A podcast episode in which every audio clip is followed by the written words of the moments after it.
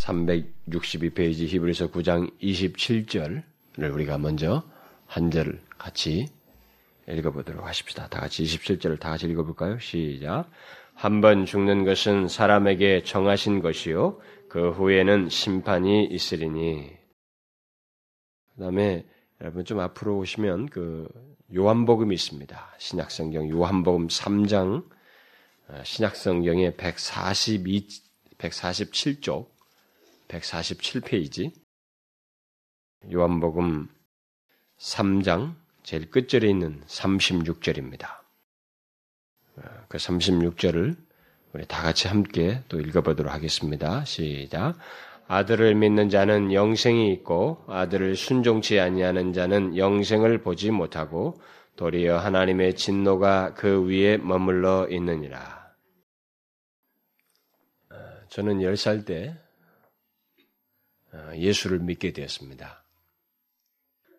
그냥 교회에 간 것이 아니고 그냥 교회를 그때부터 다니기 시작했다는 것이 아니고 그 이전에도 교회는 크리스마스 때라든가 뭐 그렇게 해서 몇 차례 가본 적이 있었습니다. 제가 10살 때 예수를 믿게 됐다고 하는 것은 진실로 예수를 믿게 됐다는 것입니다. 그러니까 소위 구원을 알게 되는 그런 회심을 제가 경험했다는 것입니다. 그런데 그 계기는 저희가 이사한 그 지역에, 그 동네에 새롭게 알게 된 저의 그 같은 열살 박이 친구가 아, 교회에서 저를 만나자고 이렇게 약속을 만나자고 해서 그 약속을 제가 한 것을 지키기 위해서 교회에 간 것이 계기가 되었습니다. 저는 예수님이 누구인지도 하나도 몰랐습니다. 그리고 교회 가면 어떤 일이 일어나는지도 있는지도 알지 못했습니다. 그저 친구와의 약속을 지킨 것이 계기가 되어서 저는 그 다음에 다시 가고 싶은 마음이 그 첫 번째 가고 난 다음에 제 안에 일어났고 그건 이유를 어떻게 설명할 수가 없습니다. 다시 가고 싶었습니다. 그런데 공교롭게도 그 약속한 시간은 새벽 기도였습니다. 새벽 기도. 옛날에 새벽 기도가 있었어요. 지금 좀 더 지금보다 더 일찍인 새벽 기도입니다. 그런데 다시 가고 싶은 마음이 있어서 다시 가게 되었고 그렇게 가는 중에 가는 중에 저는 예수 그리스도를 만나게 되었습니다. 그러니까 예수 그리스도를 믿게 되었다 이 말입니다. 비록 어린 나이였지만 그것은 저의 인생의 가장 큰 사건이었습니다. 가장 큰 전환이었습니다. 지금까지의 삶을 돌아보아도 그것보다 제 인생의 가장 큰 전환은 없는 것 같습니다. 제가 목사가 된 것보다도 더 큰 전환은 바로 그것입니다.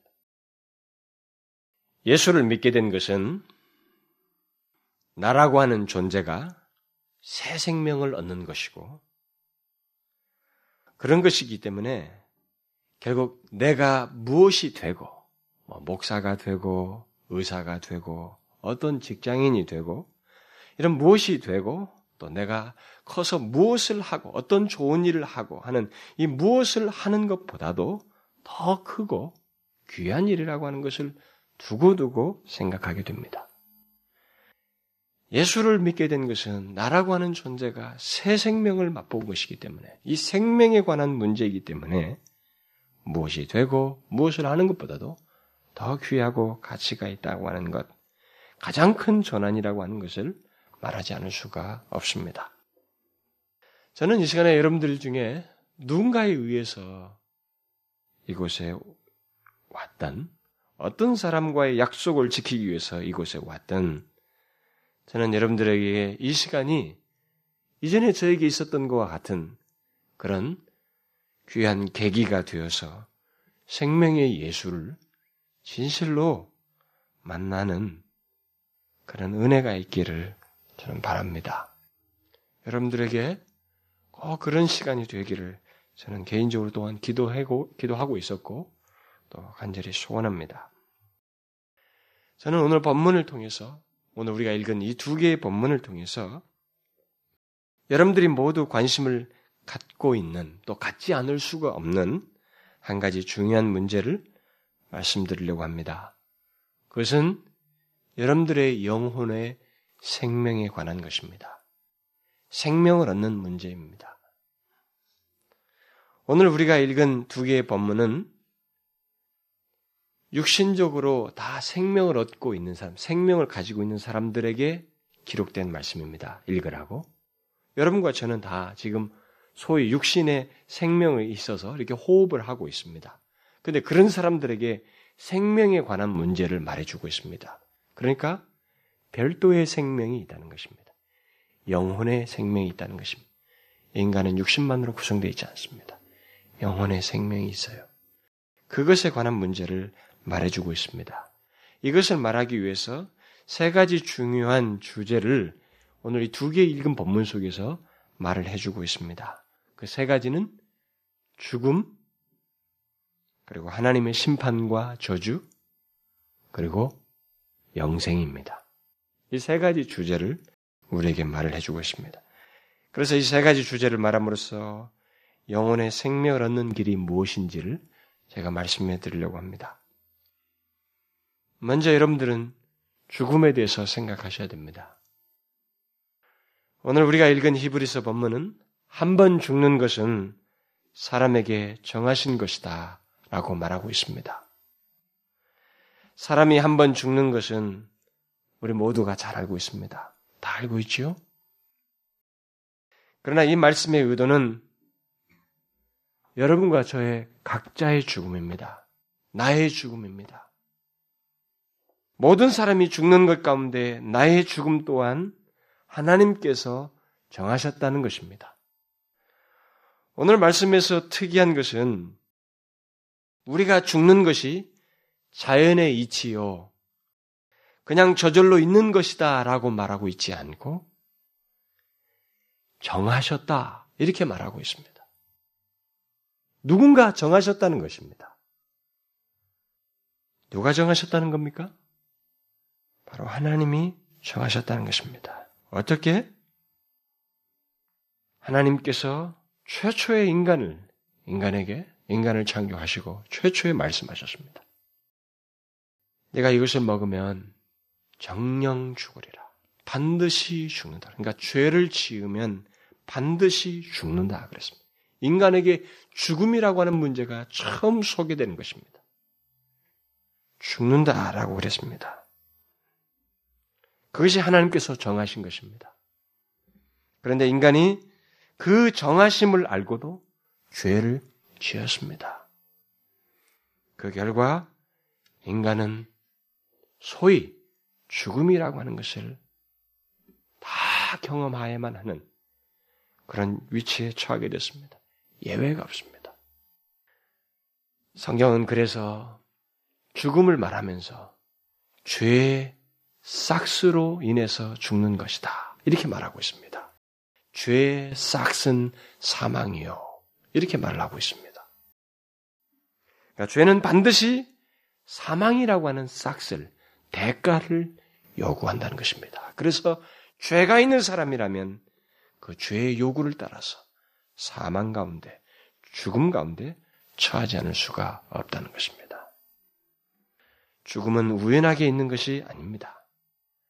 그렇게 하나님께서 정하신 것이고 죄가 요구하는 대가입니다. 여러분들이 왜 죽어야 하는지를 바로 이런 사실을 통해서 아셔야 됩니다. 인간들은 왜 죽어야 하는지를 알지 못하고 죽습니다. 굉장히 많은 사람들이 이 사실을 모릅니다.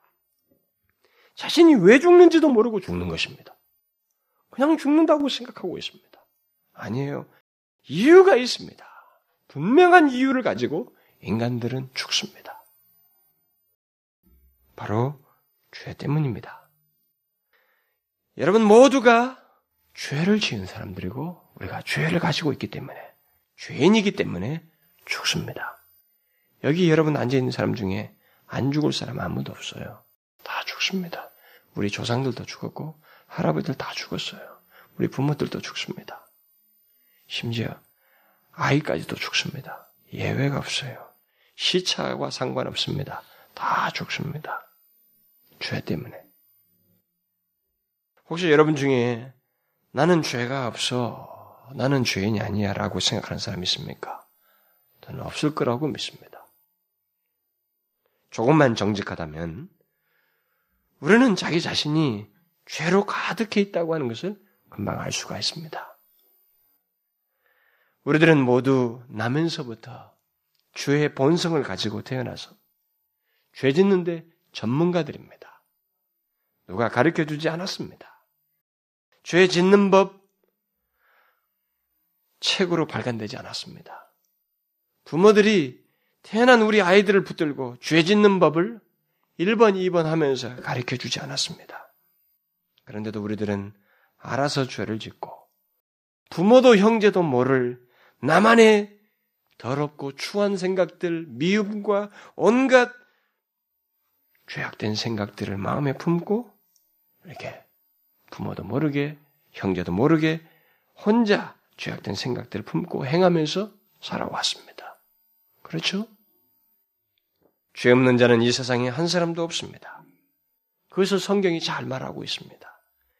의인은 없나니 하나도 없으며 깨닫는 자도 자기가 죄인인지 죄가 하나도 의인이 하나도 없다는 것 이런 것도 깨닫는 자도 없고 그래서 하나님을 찾는 자도 스스로 찾는 자도 없고 다 치우쳐 한 가지로 하나같이 무익하게 되고 선을 행하는 자는 없나니 하나도 없도다. 하나도 없습니다. 한 사람도 없어요. 그래서 인간은 모두 죽습니다. 죽어야만 합니다. 아무도 그것을 피할 수가 없어요. 그런데 죄는 거기서 끝나지 않습니다. 죽음에서 끝나지 않습니다. 그러니까 우리가 이 세상에서 죽는 것으로 우리의 죄가 사라지지 않는다는 것입니다. 죄는 죽음을 넘어서서 더 큰 대가를 요구한다는 것을 오늘 본문이 말을 해주고 있습니다. 한 번 죽는 것은 정하신 것이요. 죄 때문에 죽음이 왔다고 그랬는데 그것으로 끝나는 게 아니고 그 이후에 뭐가 또 있습니다. 그 이후에는 심판이 있으리니 심판이 있습니다. 죽음의 문제를 말할 때 사람들이 종종 하는 말이 있습니다. 죽으면 모든 것이 끝이잖아. 그저 그럭저럭 살다가 죽으면 그만이지. 심지어 어떤 사람은 죄 때문에 죽는다 해도 죽으면 그만 아닌가. 이렇게 죽으나 저렇게 죽으나 매 한 가지가 아닌가. 그럴 것이면 내 인생 내 맘대로 살다가 죽고 싶다. 노골적으로 그렇게 말을 합니다. 성경은 그런 사람을 어리석은 자라고 말합니다. 그 말은 아무것도 모르고 떠든다라는 것입니다. 어떤 자기가 알지 못하는 분명한 사실이 있는데 그 사실을 몰라서 그렇게 말한다. 이 말입니다. 사실이라는 것이 무엇입니까?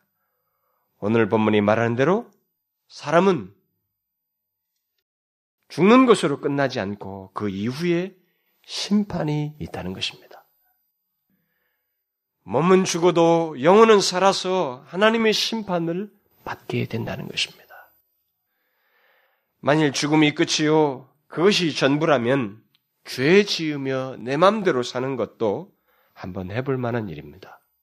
저 또한 그러고 싶은 충동과 욕구가 있어요. 부인할 수 없습니다. 그러나 우리들이 지불해야 할 진짜의 진짜 죄의 싹시 죽음 이후에 있다는 것입니다. 바로 심판과 함께 있게 된다는 것입니다. 사람들이 보편적으로 취하는 모습이 있습니다. 사람들이 보편적으로 취하는 어떤 모습이 있는데 이것을 알지 못하고 취하는 행동들입니다. 그것의 한 좋은 예가 어, 한 그런 좋은 예가 될 어떤 얘기가 있습니다. 지난 세기에 독일의 어떤 가정에서 있었던 이야기입니다. 조카가 삼촌을 찾아와서 나눈 대화입니다. 삼촌, 축하해 주세요. 오늘 대학 입학 시험에 합격했어요. 삼촌은 축한다는 말과 함께 그에게 한 가지 질문을 했습니다. 아, 그거 참 좋은 일이구나. 축하는 의미에서 이 돈을 가지고 갖고 싶은 것을 사려무나. 그런데 너는 이제부터 무엇을 하고 싶니? 법률 공부를 하고 싶어요. 그리고 나선 공부를 마치면 법원에서 사법관 15가 되고 싶어요. 그리곤 배석 판사가 되고 싶어요. 아, 그거 좋은 생각이야. 그리곤 결혼을 해서 가정을 이루고 싶어요. 좋아. 그리곤 대법관이 되거나 검사가 되고 싶어요. 그래? 그 다음엔 이쯤 되다 이 조카는 슬슬 화가 나기 시작했습니다. 나이가 들면 퇴직해야겠죠. 좋아. 그리고 나선 어, 시골에 가서 집을 짓고 딸기를 심고 등등 이렇게 말을 한 것입니다. 좋아. 그리고 나선 이렇게 되자 정말 화가 났습니다. 그리고는 언젠가 죽겠죠. 그래, 그리곤 그는 웃으면서 더 이상 대답할 수가 없었습니다. 삼촌, 그 이상은 생각해 보지 않았어요. 뭐라고? 너는 대학 입학 시험에 합격했지만 거기까지밖에 생각하지 못한 어리석은 녀석이구나. 하나님께서는 우리에게 생각할 이성을 주셨는데 좀 더 멀리까지 내다봐야지. 그게 전부란 말이니? 삼촌이 말했습니다. 조카는 삼촌, 사람이 죽은 후에는 어떻게 될지 아무도 몰라요. 그러자 삼촌이 말했습니다. 그렇지 않단다. 죽음 뒤에 어떻게 되는지 알고 있는 분이 계시는데 바로 예수님이란다. 그는 멸망으로 가는 길은 넓으나 생명으로 가는 길은 좁다고 말씀하셨단다. 다시 말하면 죽음 뒤에는 하나님의 심판이 있는데 멸망으로 가든지 생명으로 가든지 해야 한단다. 라고 말해 주었습니다. 많은 사람들이 이런 사실을 모르고 있습니다. 그저 이 젊은 청년처럼 열심히 자기 계획을 세우고 자기 일을 추구해 가면서 꿈과 계획을 가지고 계속 인생을 살아가고 죽음을 향해서 달려가고 있습니다. 그러나 여기 오늘 우리가 읽은 하나님의 말씀을 보십시오. 한 번 죽는 것은 정하신 것이요. 그 이후에는 심판이 있다고 분명히 말하고 있습니다. 어떤 심판입니까? 위에 언급한 사람이 말한 대로 영원한 생명과 영원한 멸망을 나누는 심판입니다. 무엇에 근거해서 그런 그렇게 사람을 나눈다는 것입니까? 오늘 우리가 읽은 요한복음 말씀이 그것을 말해주고 있습니다. 아들을 믿는 자는 곧 예수 예수 그리스도를 믿는 자는 영생이 있고 아들을 순종치 아니하는 자는 영생을 보지 못하고 도리어 하나님의 진노가 그 위에 머물러 있느니라. 무엇에 의해서 사람이 나뉘고 있습니까? 바로 예수 그리스도에 의해서 사람이 나뉘고 있습니다. 예수 그리스도를 믿느냐 안 믿느냐에 따라서 어떤 사람은 영원한 생명을 얻게 되고 어떤 사람은 하나님의 진노 아래 있게 되며 멸망을 받게 된다는 것입니다. 왜 예수를 믿는 것과 안 믿는 것이 사람의 영원한 운명을 결정하는 심판의 기준이 된다는 것입니까?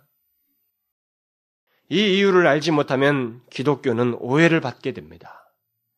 너무 독선적이고 일방적이고 배타적이다는 일반 보편적인 사람들의 말을 들을 수 있습니다. 그러나 잘 들어보십시오.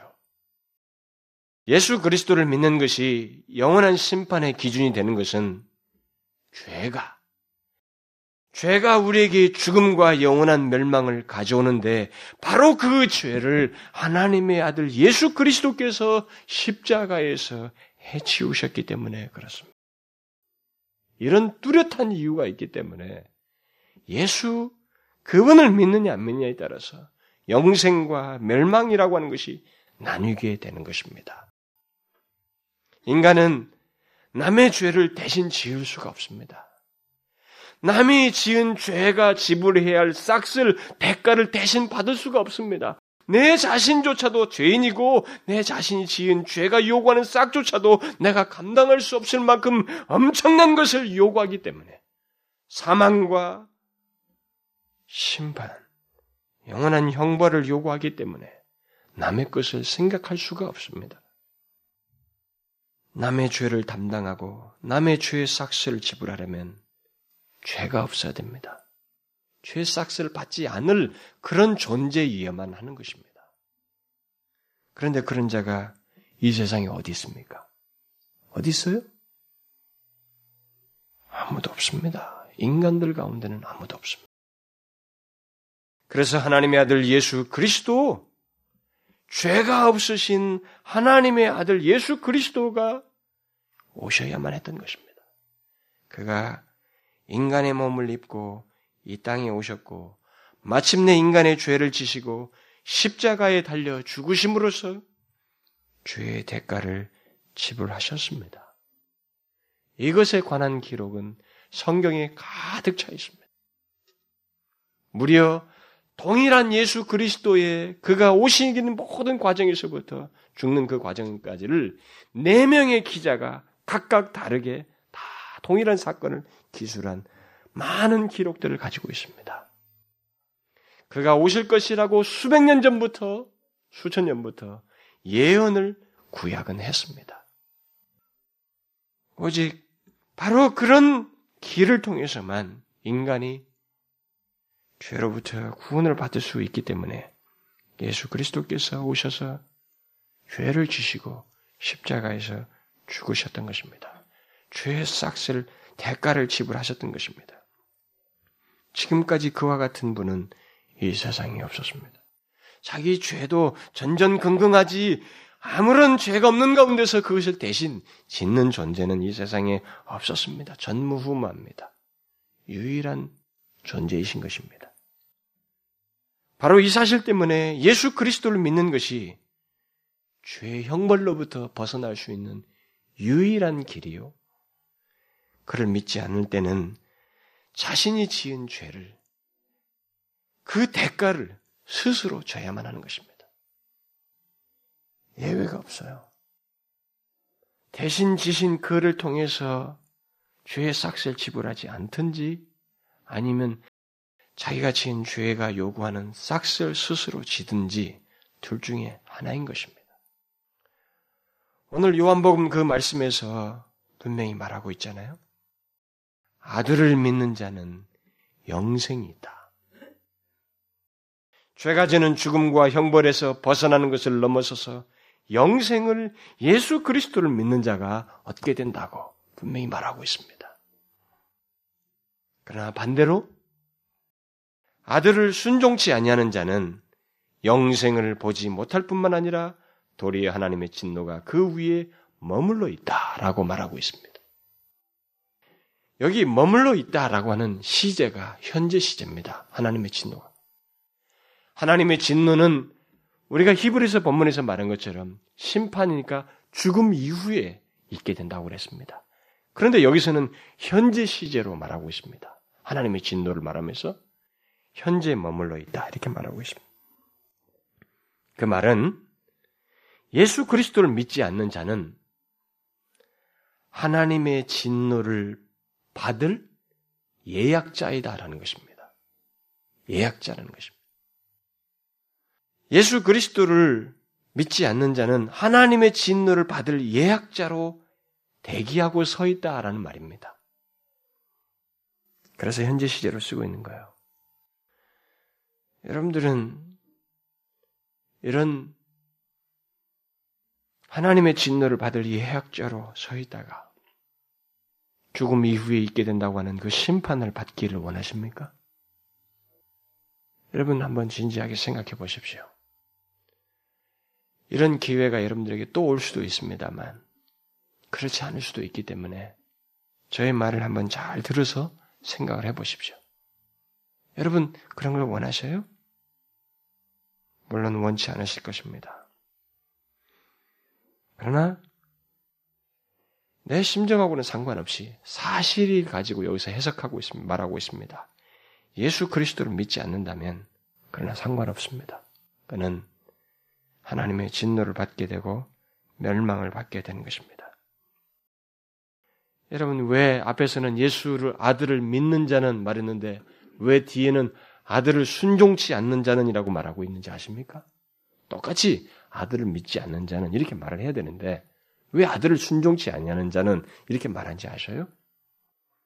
그것은 예수를 믿는다고 하면서 순종치 아니하는 그러니까 실제로 예수 믿는 것을 가지고 있지 않은 그것을 포함해서 말하기 위해서입니다.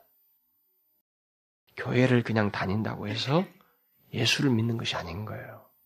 그냥 자동적으로 영생을 얻는 거 아닙니다. 아들을 순종하는 것이 있어야 되는 거예요. 진짜 예수를 믿는 것이 있어야 되는 것입니다.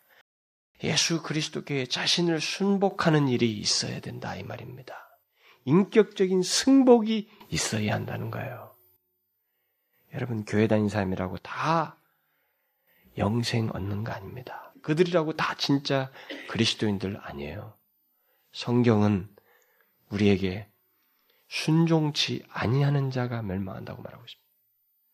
진짜로 주님께 자기 자신을 들여서 자기의 생각과 자존심과 고집이 있지만 그것대로 행하지 아니하고 내 자신을 하나님께 양도하고 인격적으로 승복하는 자, 순복하는 자아이가 결국 진노를 받지 않는다는 것입니다. 그러나 그런 것이 없는 자는 하나님의 진노를 받는다.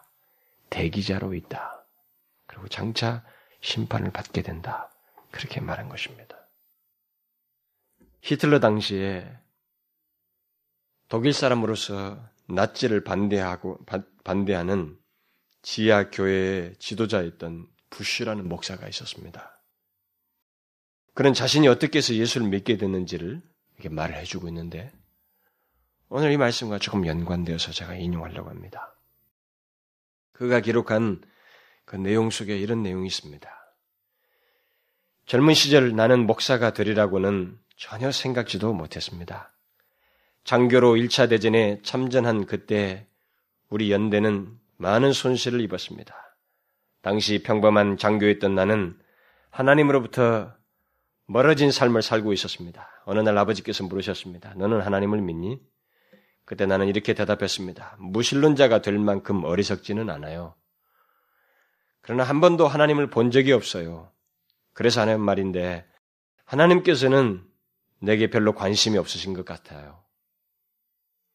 이 대화를 나눈 지 얼마 되지 않아 나는 다른 장교들과 프랑스 공격을 위해 전선의 한 지역에 투입되었습니다.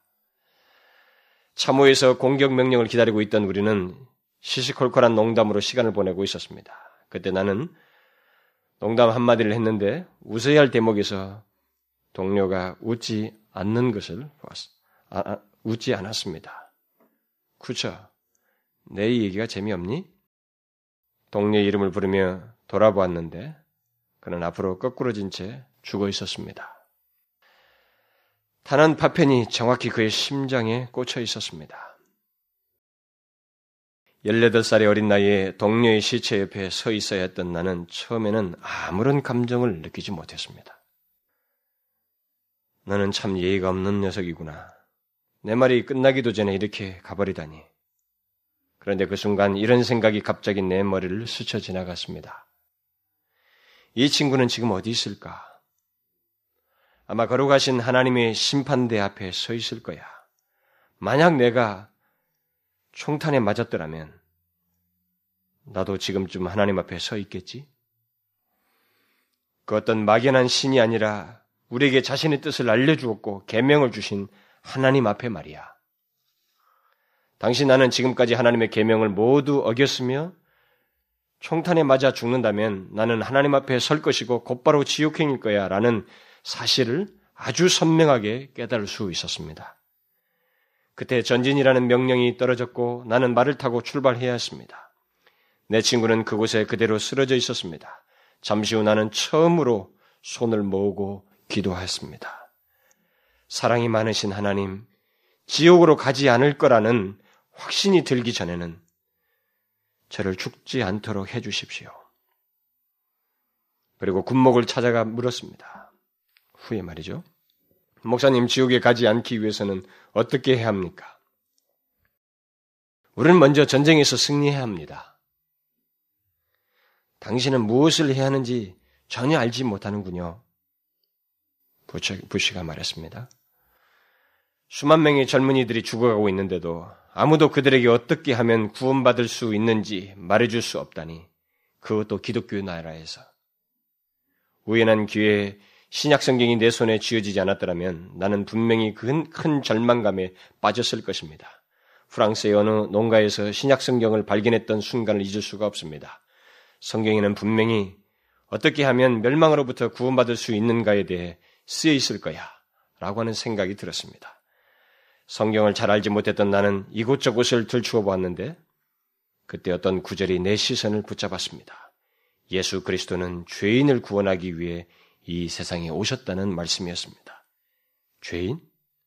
죄인이라는 단어가 내 뇌리를 번개같이 때렸고 나 같은 죄인이라는 말이 더 이상 남의 말이 아니었습니다. 그 순간 나에게는 목사도 필요 없었습니다. 왜냐하면 나, 자신, 나 자신이 죄인이라는 사실을 너무도 분명하게 깨달았기 때문입니다. 그러나 구원을 얻으리라는 구절은 이해가 되지 않았습니다. 단지 지금 상태에서 벗어나 하나님과 평화를 누린다는 것 정도로 이해했을 정도입니다. 예수 그리스도는 죄인을 구원하기 위해 이 세상에 오셨다. 자, 그렇다면 예수님이 그것을 할 수 있다면 나는 지금 당장 그를 만나야 해. 라고 하는 생각이 들었습니다. 몇 주 동안 누군가 내게 예수를 가르쳐 줄 수 있지 않을까 해서 사람을 찾아 헤맸습니다. 그러나 아무도 없었습니다. 결국에는 스스로 뭔가를 해야 했습니다. 당시 우리는 프랑스로 전진하는 중이었는데 프랑스의 한 농가에 갇힌 상태였습니다. 그 집은 반쯤 허물어져 있었고 방 하나는 완전히 폐허 상태였습니다. 그 방에는, 방에는 열쇠가 꽂혀 있었는데 그 방에 들어가 안에서 문을 잠그고 무릎을 꿇었습니다. 그리고 나서 예수님, 성경에는 당신이 죄인들을 구원하기 위해 이 세상에 오셨다고 쓰여 있습니다. 저는 죄인입니다. 아주 나쁜 녀석이기 때문에 미래도 당신에게 약속을 할 수가 없습니다. 그러나 지금 총탄을 맞는다면 지옥에 가고 싶지 않습니다. 그러므로 지금 머리부터 발끝까지 저의 모든 것을 당신에게 맡깁니다. 당신이 원하는 대로 행하시옵소서. 라고 기도했습니다. 그리고 그 방을 나섰을 때 나는 나의 하나님을 발견할 수 있었습니다. 그리고 그는 후에 목사가 되었고 히틀러 당시에 몇 차례 투옥되면서 나치에 반대하는 지하교회 목사요 지도자로 그는 일했습니다. 저는 여러분들이 모두 이 부시 장교가 발견한 예수, 그 생명의 예수를 발견하기를 원합니다. 예수를 믿음으로 영생을 여러분도 똑같이 얻기를 바라는 것입니다. 그런데 문제는 어떻게 하면 되는가라는 거예요. 어떻게 하면 될까? 여러분은 최소한 이 부시 장교와 같이 오늘 들은 말씀을 인해서 인간이 자기의 죄로 말미암아 반드시 죽고 반드시 자기의 죄 삭스를 영원히 심판과 함께 받아야 한다고 하는 이 사실을 인해서 여러분들은 하나님 앞에서 자기 자신의 실체를 미워하지 말고 포장하지 말고 이런 생각 저런 생각으로 덮지 말고 솔직하게 말을 하셔야 됩니다. 죽음과 생명을 얻는 문제, 심판에서 벗어날 수 있는 이 문제를 가르쳐 줄 수 있는 전문가는 예수님입니다. 전문가에게 찾아가서 물어야지 이 문제를 다른 데 가서 물은들 우리는 답을 얻지 못합니다. 다른 분은 이 부분을 말해줄 수 없어요. 그렇기 때문에 주님 앞에 나와서 솔직하게 자기 자신을 내려놓아야 됩니다.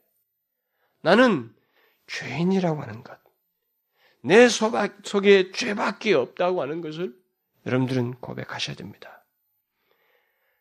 나는 나의 죄의 삭수로 죽음과 영원한 형벌을 받아 마땅할 자라고 하는 것을 실토하셔야 됩니다. 그런 의지도 없고 생각도 없고 그렇게 하지 못하게 하는 어떤 자존심들이 여러분 가운데서 일어날 수 있습니다. 본성적으로. 그러나 여러분들이 정령 구원을 얻고 생명을 얻기를 원한다면 여러분들은 하셔야 됩니다. 여러분들은 나는 멸망받기에 합당한 자입니다. 나는 죄의 싹수로 멸망받을 수밖에 없는 그런 자입니다. 그런데 저는 멸망받고 싶지 않습니다.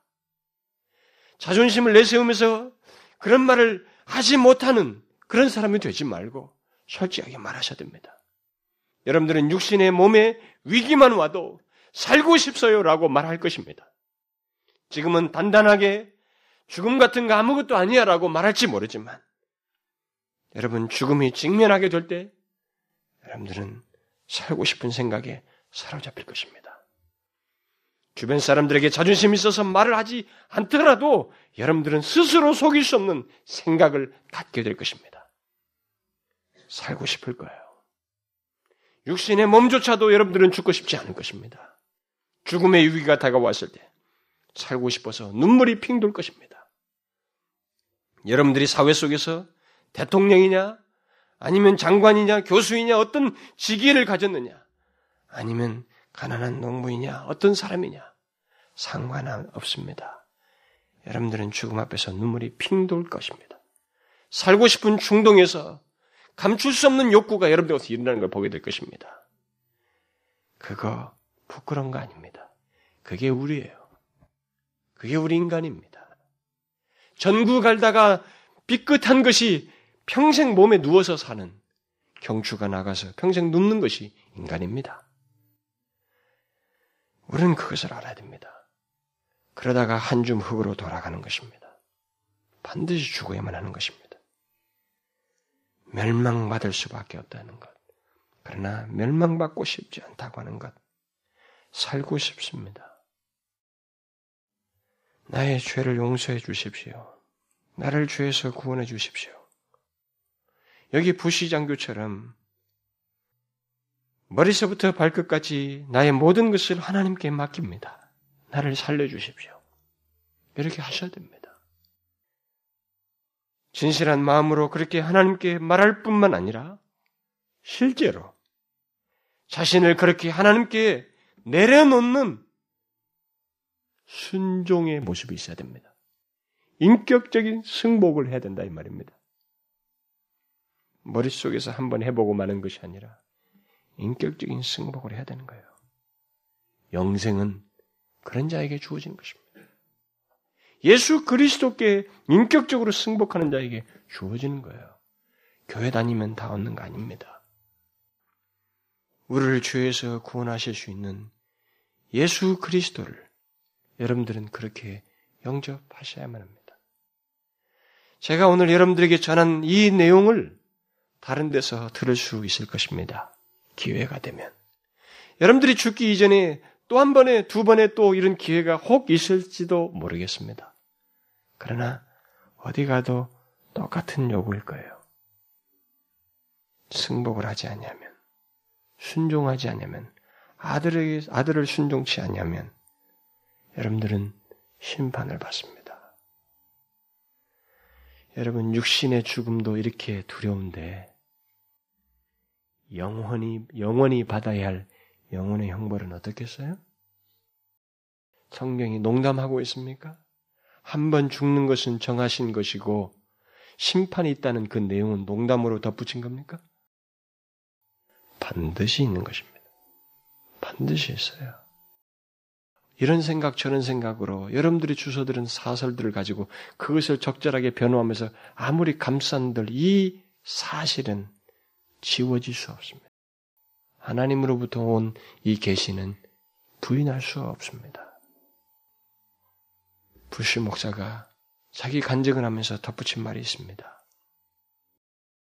우리는 죽음 이후에 어떤 일이 일어나는가를 알기 위해 아무에게나 물어보거나 우리의 짧은 지식에 의지하곤 합니다.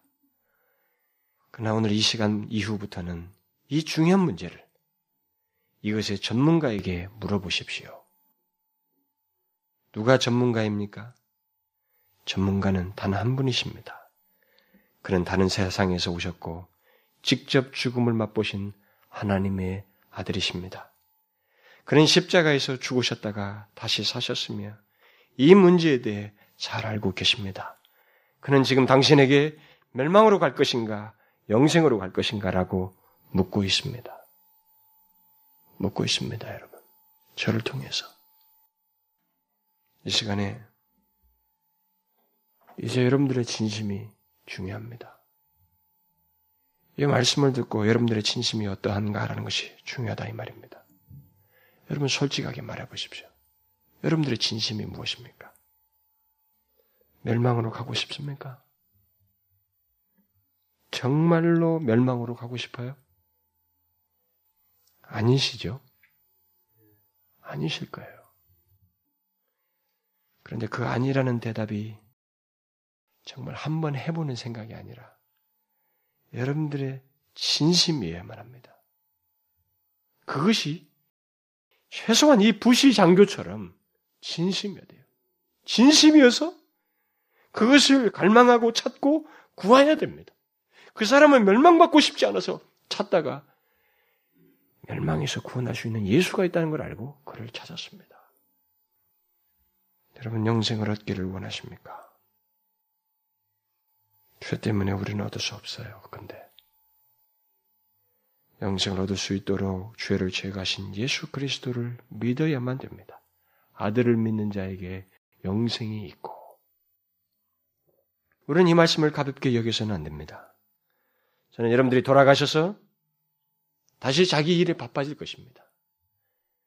오늘 전해진 말을 잊을 수 있는 순간들이 다가올 거예요. 어떤 것에 몰입함으로써.